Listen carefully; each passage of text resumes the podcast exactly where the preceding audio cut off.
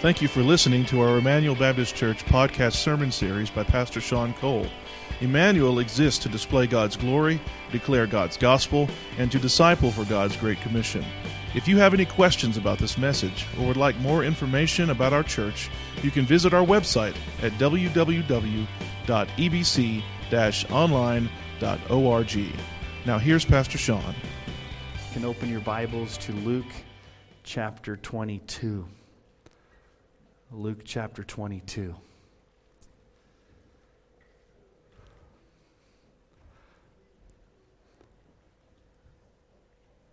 There is a seriousness and gravity to what we're going to look at this morning. And so I want to draw your attention, before we even start, to Moses' encounter with the living God at the burning bush in Exodus chapter 3. Exodus 3 3 through 6. Moses said, I will turn aside to see this great sight, why the bush is not burned. When the Lord saw that he turned aside to see, God called him out of the bush. Moses, Moses, he said, Here I am. Then he said, Do not come near. Take your sandals off your feet, for the place on which you're standing is holy ground. And he said, I'm the God of your father, the God of Abraham, the God of Isaac, the God of Jacob. And Moses hid his face, for he was afraid to look at God. The Lord said to Moses, Take off your sandals because you're standing on holy ground. You're seeing a bush that's not burning. This is something that is, is holy, something that's amazing something that is too powerful of a moment. Take off your shoes. You're standing on holy ground. Now, why do I bring up the burning bush this morning? What does the burning bush and standing on holy ground have to do with Luke chapter 22? This passage of Scripture before us is holy ground. It's weighty, it's serious, it's staggering, it's sober minding. It leads us to stop and take a breath to where we can fully understand the gravity of what Jesus endured when he was praying in the Garden of Gethsemane just hours before his crucifixion. It is holy ground, and we need to take off our shoes this morning, metaphorically, as we enter into this passage of Scripture. Now let's remember the context because last week Jesus prayed for Peter that his faith would not fail and that he would be brought back to repentance and restore his brothers. But it was a warning to his disciples. If you remember, Judas had already been entered by, or Satan had already entered Judas and he'd already left to betray Jesus. So let's read together Luke 22. Are all the house lights all the way up, Roger? Maybe they are. Okay. So let's read together Luke chapter 22, verses 35 through 46. This is right, picking up where we left off last week. And he said to them, When I sent you out with no money bag or knapsack or sandals, did you lack anything? And they said, Nothing. He said to them, But now let the one who has a money bag take it, and likewise a knapsack. And let the one who has no sword sell his cloak and buy one. For I tell you, the scripture must be fulfilled in me. And he was numbered with the transgressors. For what is written about me has its fulfillment. And they said, Look, Lord, here are two swords. And he said to them, It's enough. And he came out and was his custom to the Mount of Olives. And his disciples followed him. And when he came to the place, he said to them, Pray that you may not enter into temptation. And he withdrew from them about a stone's throw and knelt down and prayed, saying, Father, if you are willing, remove this cup from me. Nevertheless, not my will, but yours be done. And there appeared to him an angel from heaven, strengthening him. And being in agony, he prayed more earnestly and his sweat became like great drops of blood falling down to the ground.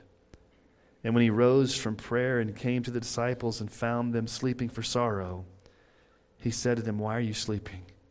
Rise and pray that you may not enter into temptation. There's really two main truths from this passage of Scripture this morning that I want us to explore. And here's the first Jesus is our perfect example of how to pray. Our perfect example of how to pray. Now, Jesus prayed often, but this is just hours before the cross, and we see an intensity here in Jesus like nothing else we've ever seen. This is a spiritual battle going on here. This is spiritual warfare at its height. Judas had already left to betray Jesus. Peter's about ready to deny Jesus three times. The Roman soldiers are just minutes and hours away from taking Jesus and arresting him and flogging him, and then eventually he's going to be crucified on a bloody cross of wood. And Jesus could have been thinking about himself during these hours. But his heart's always others centered, and he's concerned about his disciples. So he gives them a warning about preparing to engage in this spiritual warfare. So, how is Jesus our example of prayer? We see three things here about prayer.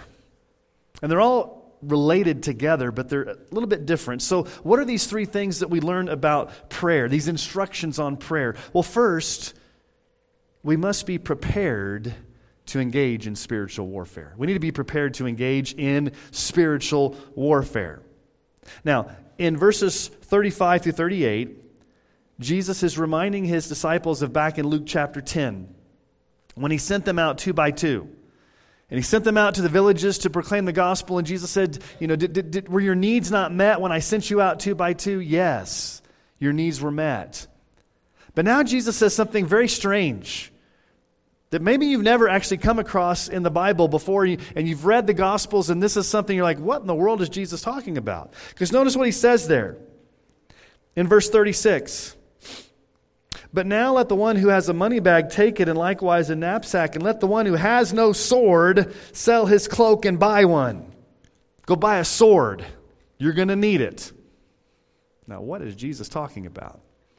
Is he talking about a literal sword here?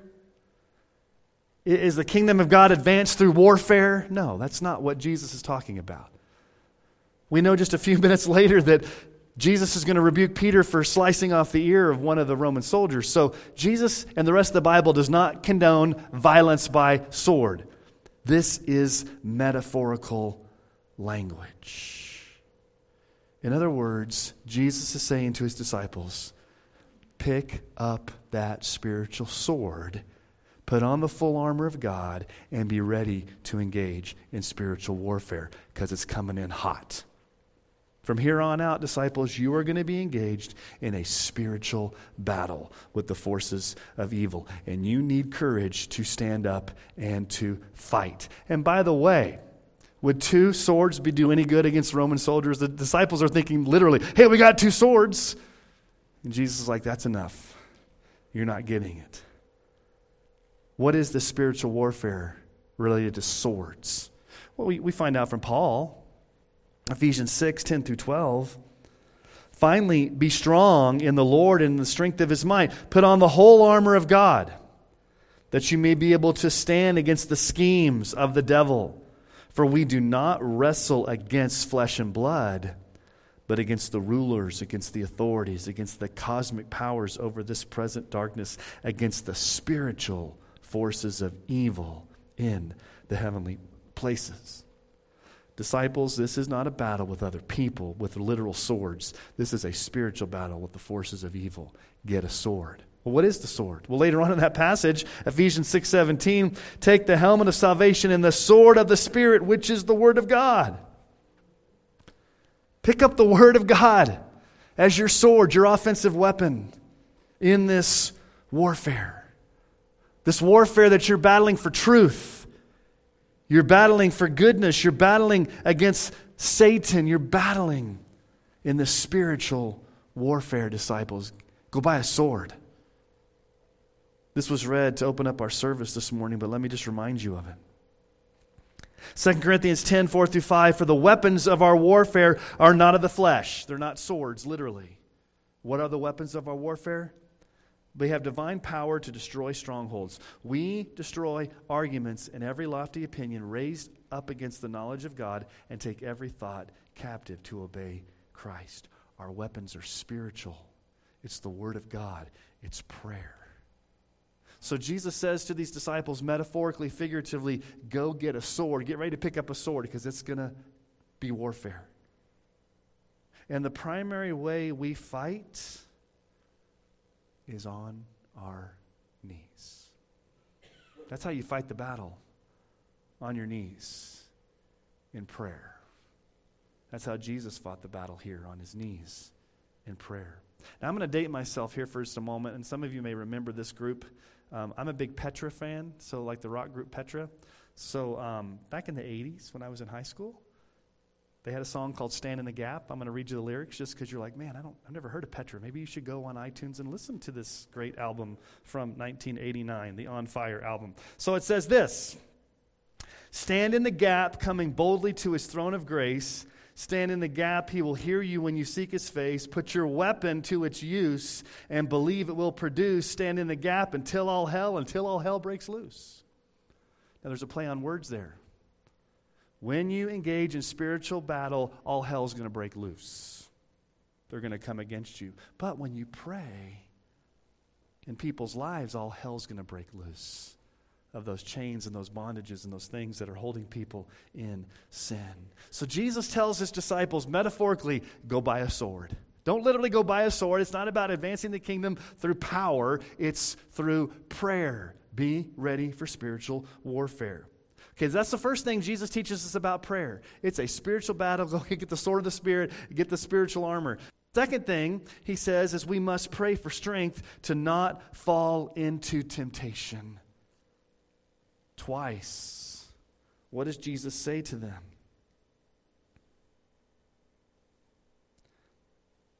Verse 40. When he came to the place, he said to them, Pray that you may not enter into temptation. And then verse 46 Why are you sleeping? Rise and pray that you may not enter into temptation. Now, what would be the temptation for these disciples? To deny Jesus, to scatter, to abandon the faith, to fail miserably. He says, Watch and pray. it's interesting, Jesus doesn't say, Pray for me. He says, Watch and pray for yourselves that you don't fall into temptation. Now, the other Gospels say this watch and pray because the spirit is willing, but the flesh is weak. You may have every intentions of not falling into temptation, but you and I are weak. Galatians 5 16 and 17. I say, walk by the Spirit, and you will not gratify the desires of the flesh. For the desires of the flesh are against the Spirit, and the desires of the Spirit are against the flesh, for these are opposed to each other to keep you from doing the things you want to do. Again, it's back to that warfare imagery. There's a battle going on. You, as a believer, want to follow Christ, that's the Holy Spirit in you. But at the same time, you're battling your flesh where you want to follow that temptation. So there's this constant internal battle to follow the Lord and not fall into temptation. And how do you wage that warfare? You pray, you watch, you guard your heart. It's warfare. 1 Timothy 1:18. This charge I entrust to you, Timothy, my child in accordance with the prophecies previously made about you, that you may wage the good warfare. I love that Paul is writing to Timothy as a pastor and says, Hey, Timothy, guess what you're signing up for as a pastor? Warfare.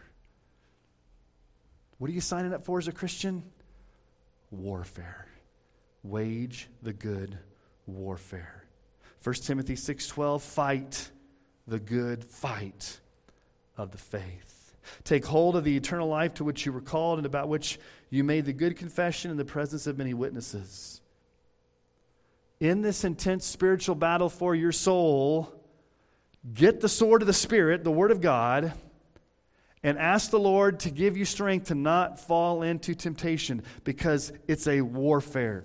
Jesus is telling his disciples from here on out, guys, it's going to be difficult. It's going to be warfare. There's going to be battle, uh, battle with the, the devil. There's going to be battle against your own flesh. There's going to be a battle with the world. It is going to get intense.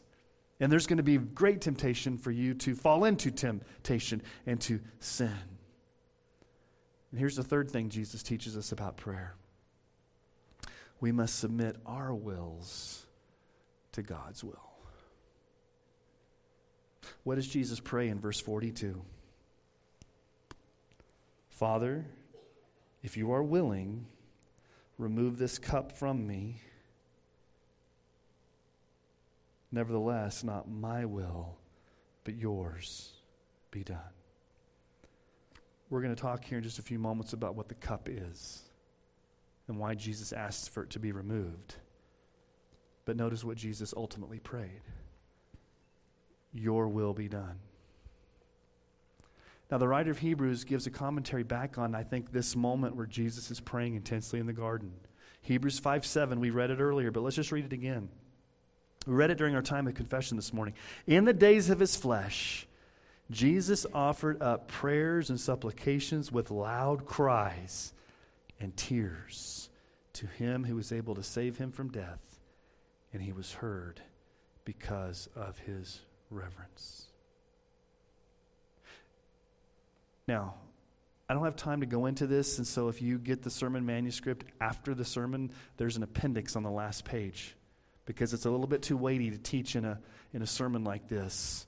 But let me just say this yes, it was a struggle for Jesus, but he never once wavered in his mission to obey the Father and go to the cross. His prayer was not my will, not my agenda, not my plans, but Father, yours be done. And if Jesus prayed like that as our example, we should pray like that as well. And Jesus taught us to pray that way. How does he tell us to pray? How does the Lord's Prayer begin? Matthew 6, 9 through 10. Pray then like this. Okay, Jesus, how should we pray? Our Father in heaven, hallowed be your name. Your kingdom come, your will be done on earth as it is in heaven. Your will be done not mine. J.C. Ryle has said this about Christians who follow Jesus' example here. He says, Submission of will like Jesus is one of the brightest graces which can adorn the Christian character.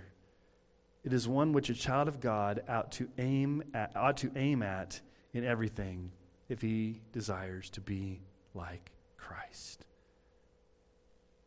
If you want to be like Christ, pray like Christ. Not my will, but yours be done. These are distressing moments. These are intense moments that Jesus spends in prayer.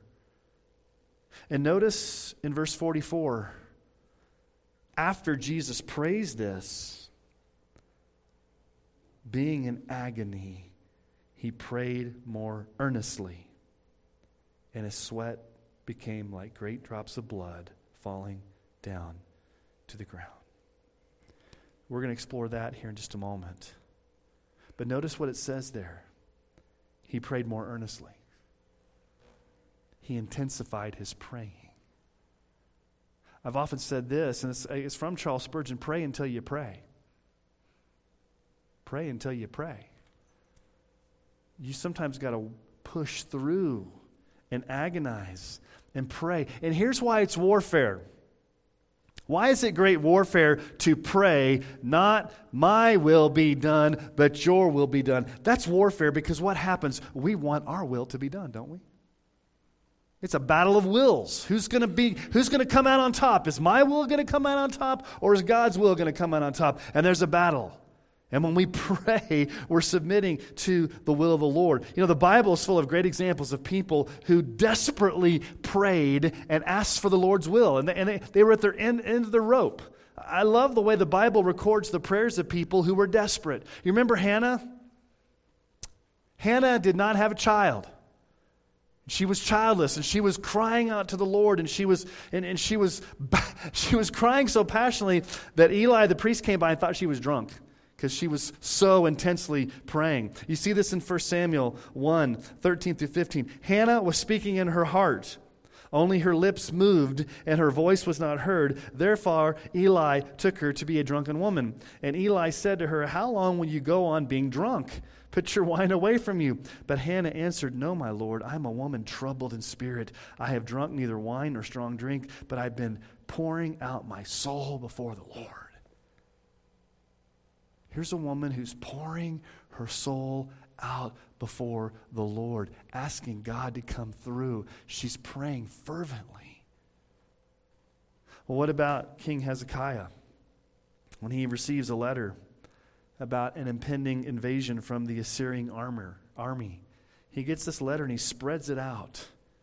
And he begins to pray before the Lord. You see this in 2 Kings chapter 19. Hezekiah received the letter from the hand of the messengers and read it. And Hezekiah went up to the house of the Lord and spread it before the Lord. And Hezekiah prayed before the Lord and said, O Lord, the God of Israel, throned above the cherubim, you are the God, you alone of all the kingdoms of the earth. You've made heaven and earth. Incline your ear, O Lord, and hear. Open your eyes, O Lord, and see, and hear the words of Sennacherib, which he has sent to mock the living God. Truly, O Lord, the kings of Assyria have laid waste to the nations and their lands, and have cast their gods into the fire, for they were not gods, but the work of men's hands, wood and stone. Therefore they were destroyed. So now, O Lord our God, save us, please, from his hand, that all the kingdoms of the earth may know that you, O Lord, are God alone. Do you hear the desperation of King Hezekiah? Lord, we're desperate. Would you please listen? Would you hear?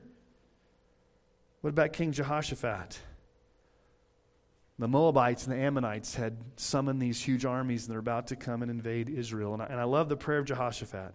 I mean, he proclaims a feast, I mean, a fast. He proclaims a time of prayer, but then you've got this great statement of Jehoshaphat. And maybe this is the best thing you can pray. Second Chronicles 20 12. Oh, our God, will you not execute judgment on them? For we are powerless against this great horde that's coming against us. And I love this. We do not know what to do, but our eyes are on you.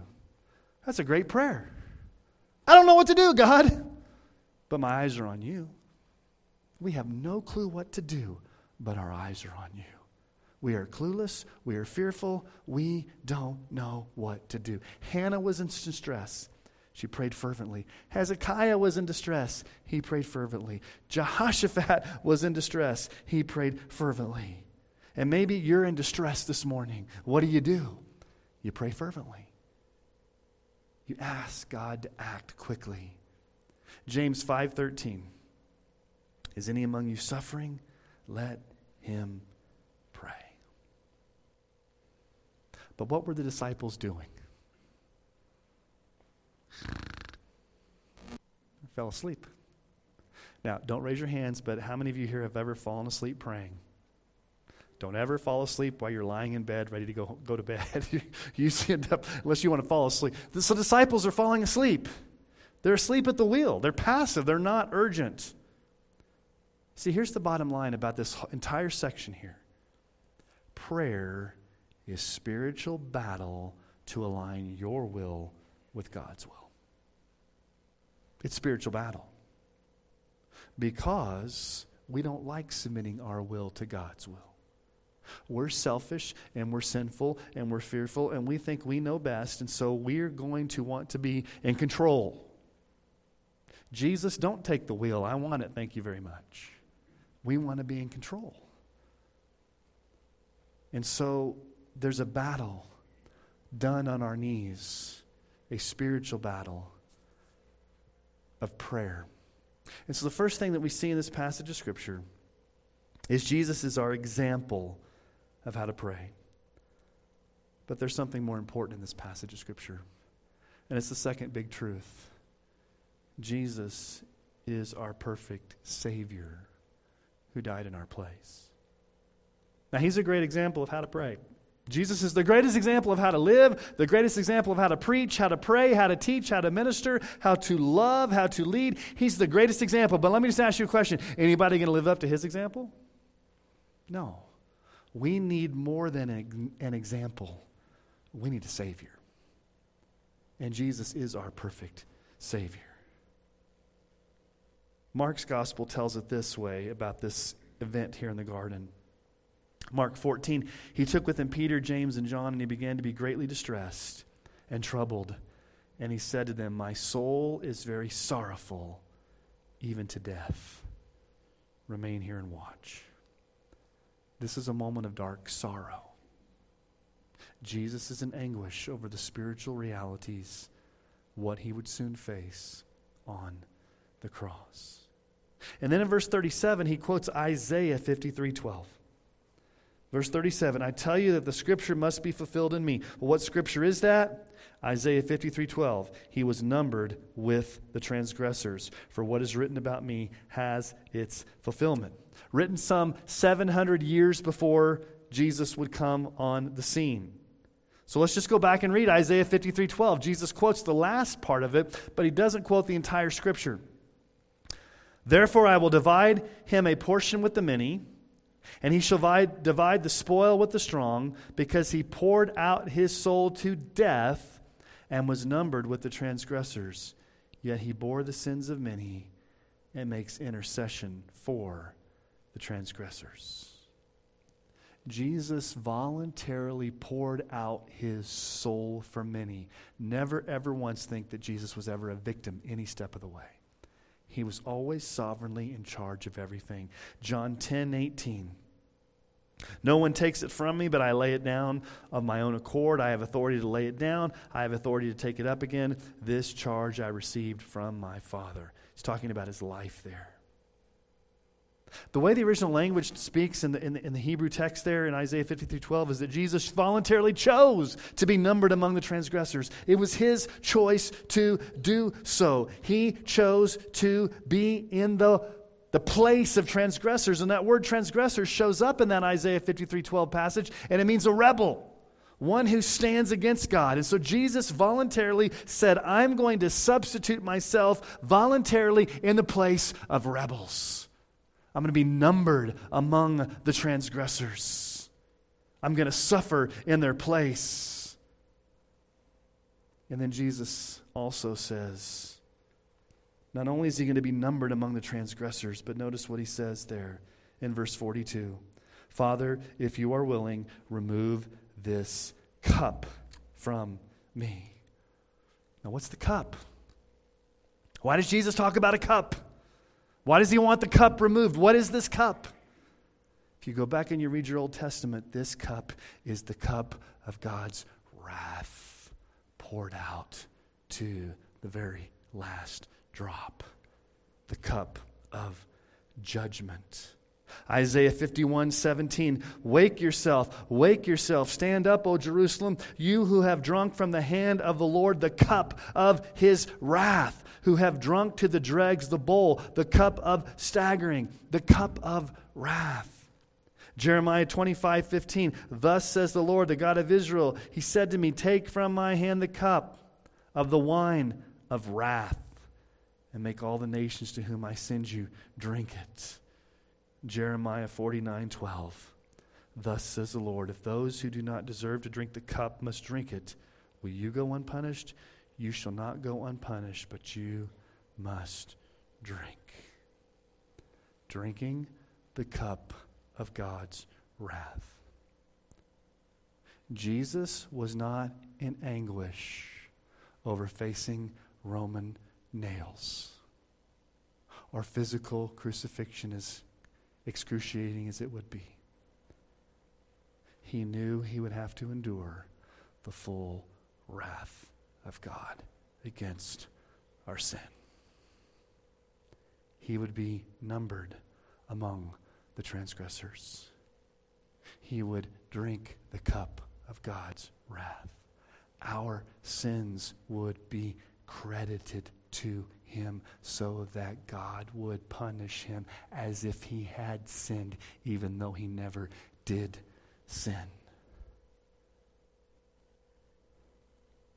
Jesus had perfect, intimate fellowship with the Father. And in those moments of him taking the wrath of God, he would experience sin for the very first time.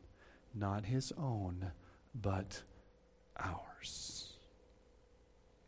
And since those sins of ours were placed upon Jesus, God had to treat Jesus the way we should have been treated, and that is full wrath, punishment, condemnation poured out on Jesus in our place.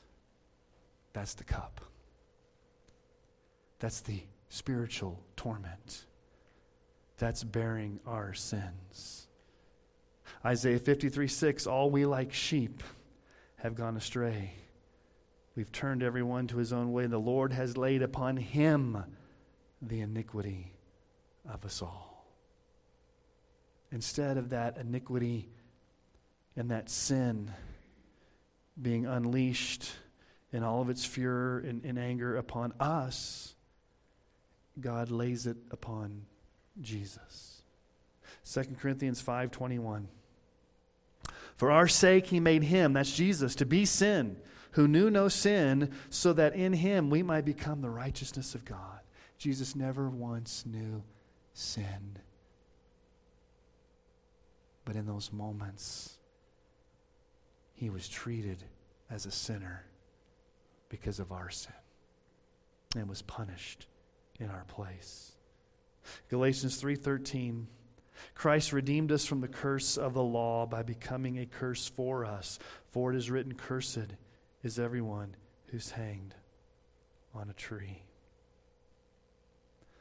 The great Bible scholar B.B. Warfield wrote an essay called The Emotional Life of Our Lord. And I want you to listen to what B.B. Warfield says here. It's pretty profound. He says, We may well believe that our Lord, though he died on the cross, yet he did not die of the cross, but of a broken heart. That is to say, of the strain of his spiritual suffering. Warfield says the cross isn't what killed Jesus. It was a broken heart because of all the sin that was laid upon him in that moment.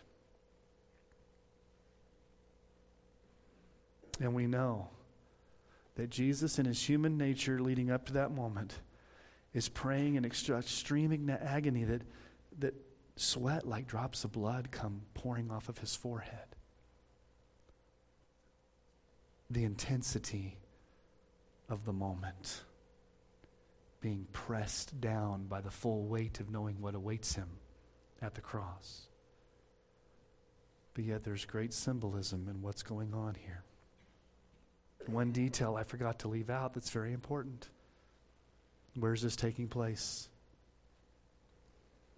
Where is this taking place? Look at verse 39 when he came out and went, as was his custom, to the Mount of Olives.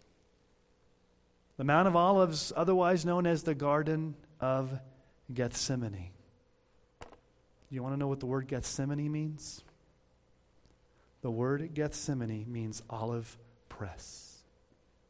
So, how did they press olives back in that day? What was going on as Jesus is praying? What's going on around him? There's olive presses all over the place. You see, an olive press was a stone, big, huge stone basin that was used to crush olives to a pulp.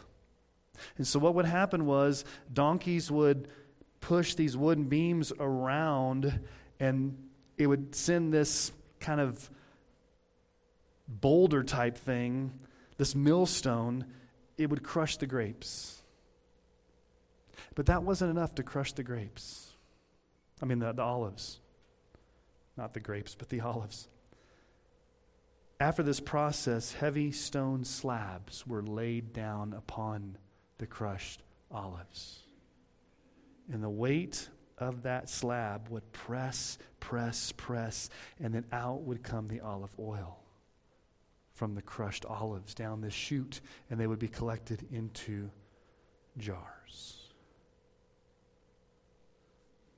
an olive press, pressing down, crushing olives so that the oil is squeezed out. Gethsemane. That's a vivid picture of Jesus' suffering.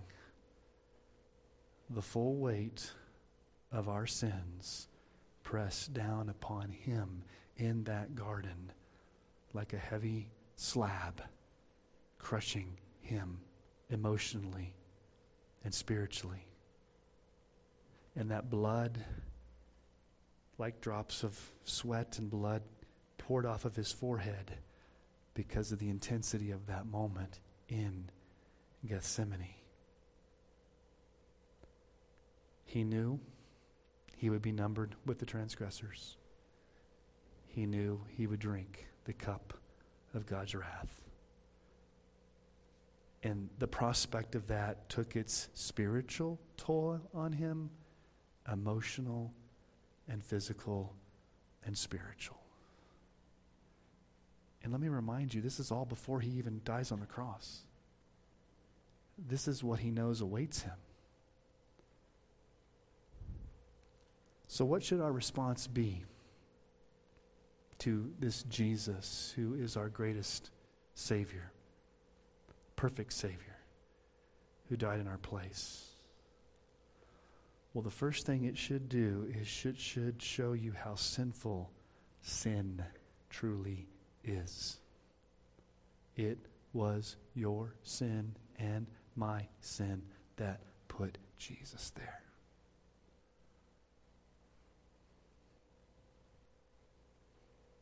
Do you hate sin? Have you learned to hate your sin? Have you learned to see what sin truly is?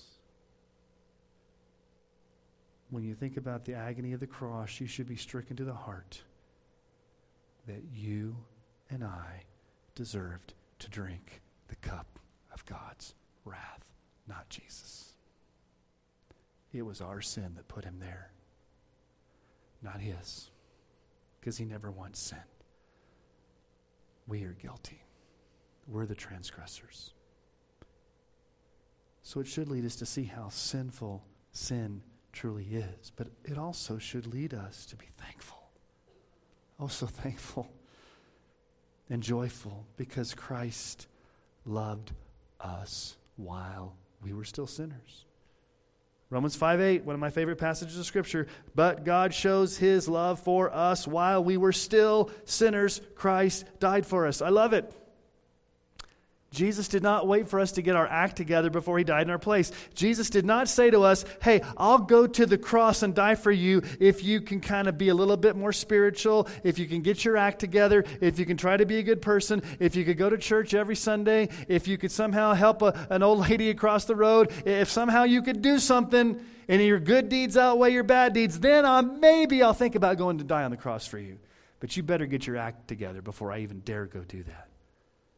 No, Jesus went to the cross while we were still sinners, because we were still sinners. And it should bring you joy, it should bring you great humility and thankfulness. So, it help, this whole gravity of this moment should help you see your sin. It should help you see God's love for you. And if you're here this morning and you've never trusted in Jesus Christ alone for your salvation, that's the most important thing this, this whole event should do. It should lead you to say, I am a sinner, and Jesus went to the cross to die for my sins.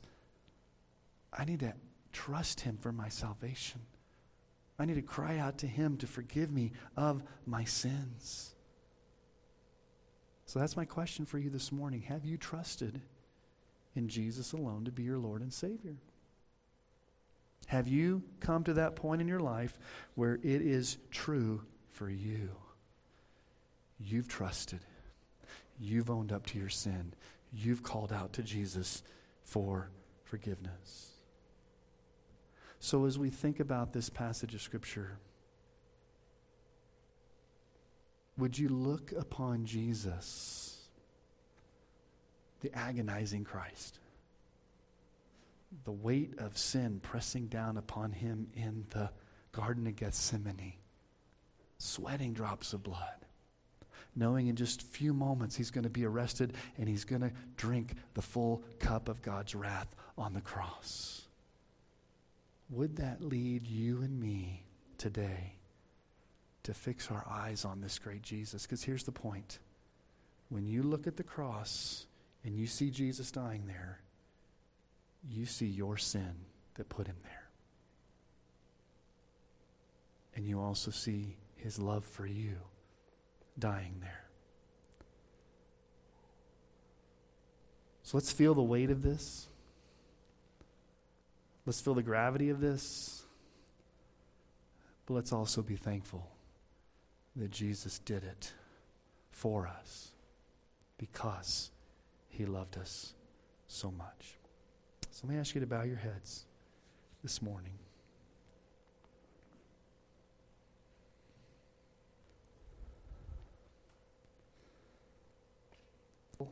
That you went to the cross and that you drank the cup of God's wrath and you submitted to his will and you were numbered among the transgressors and died in our place. If you had not done that, we would all be lost, hell-bound, condemned for eternity without any hope. So, Jesus, we come to this passage of Scripture with a, with a lot of gravity. It is holy ground. We kind of need to take off our sandals because we're on holy ground. We, we don't quite understand the emotional and physical and spiritual complexity of what it meant for you to pray those moments where you, you had sweat like drops of blood coming off your forehead. We, we may not fully understand all the all the things that are in this passage of Scripture. But one thing we do know, Jesus, is that you love us. And you went to the cross for us. And you chose to do this. Not because we deserved it, but because of your great mercy. So help us to walk out of this place with a greater hope a greater assurance, a greater sense of forgiveness of our sins that we can have in you, Jesus. And Lord, if there's anybody here again that's never trusted you for salvation, they've never owned up to their sin and said, Jesus, I need to be saved. I need you to save me. I need to, I need to have you as, as the Lord of my life. Would today be that day where they place all their trust in you to forgive them of their sins and to give them eternal life? Lord Jesus, we love you. We thank you. May we leave this place kind of just with these thoughts on our minds of just the gravity of what you endured for us. Sometimes we do need to feel the weight of it. And so, Lord, thank you for your grace. Thank you for your mercy. Thank you for your cross. Thank you for your resurrection. And we ask all these things in your name, Jesus, and for your glory. Amen. Amen. I will be here after the service if you need someone.